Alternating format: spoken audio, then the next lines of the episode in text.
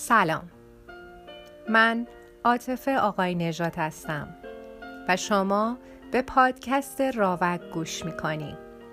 ما در پادکست راوک براتون داستانهای کوتاه و شعر میخونیم، کتاب روایت میکنیم و به معرفی کتاب میپردازیم.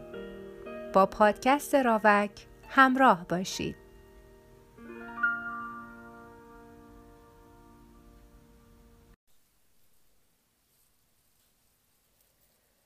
درود به همگی دوستان کتاب دوست.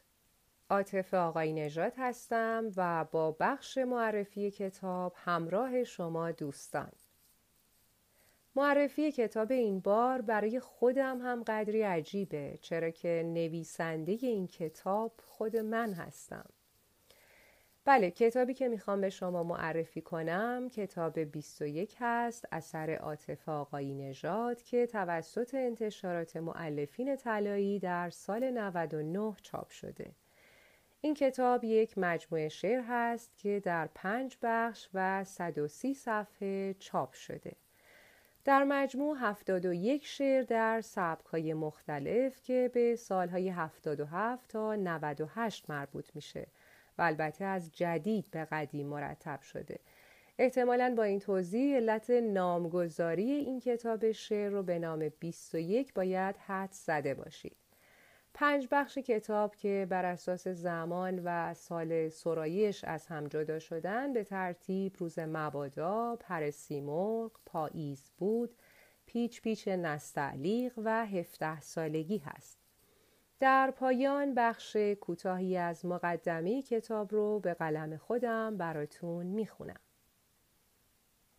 زندگی بازی اعداد نیست، ولی میتواند به بازی عددها تبدیل شود و همچنان که تو را بازی میدهد به آخر برسد و تو بمانی و هزار کار نکرده، تو بمانی و هزار راه نرفته، تو بمانی و هزار ای کاش و افسوس و میخواستم بشوم و نشد.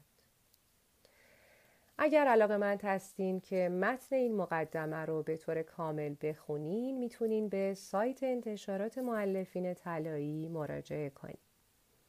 اگر علاقه‌مند به تهیه این کتاب شعر هستین هم میتونین به صورت اینترنتی اون رو از سایت خریداری کنین و یا به صفحه انتشارات در شبکه‌های اجتماعی پیام بدین و کتاب بیست و یک رو سفارش بدین.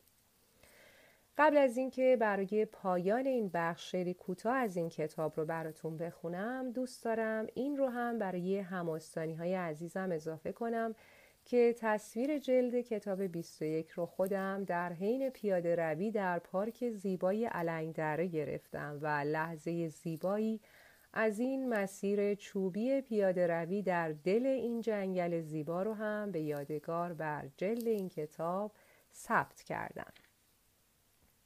و اما شعر کوتاهی از کتاب. و کبوتر صلح سرپنجه هایش به خون آغشته است و بال که میزند گرد تمدن را در باد گرد میکند. آه که این خطهای فرضی و مرزی را در چه قرنی میتوان از یاد برد و باور کرد ما همه در کنار هم حتی تنهاییم. البته همونطور که گفتم سبک شعرها متفاوت هست و در این کتاب مجموعه ای از اشعار کلاسیک، نیمایی و نو رو خواهید خوند. اگر کتاب بیست و یک رو تهیه کردین و خوندین و با خوندن شعری حال دلتون خوش شد که به هزین چه شادمانی، اگر هم کوتاهی و کاستی و نقصانی بود که به بلندبالایی خودتون ببخشایید. روزگارتون شیرین.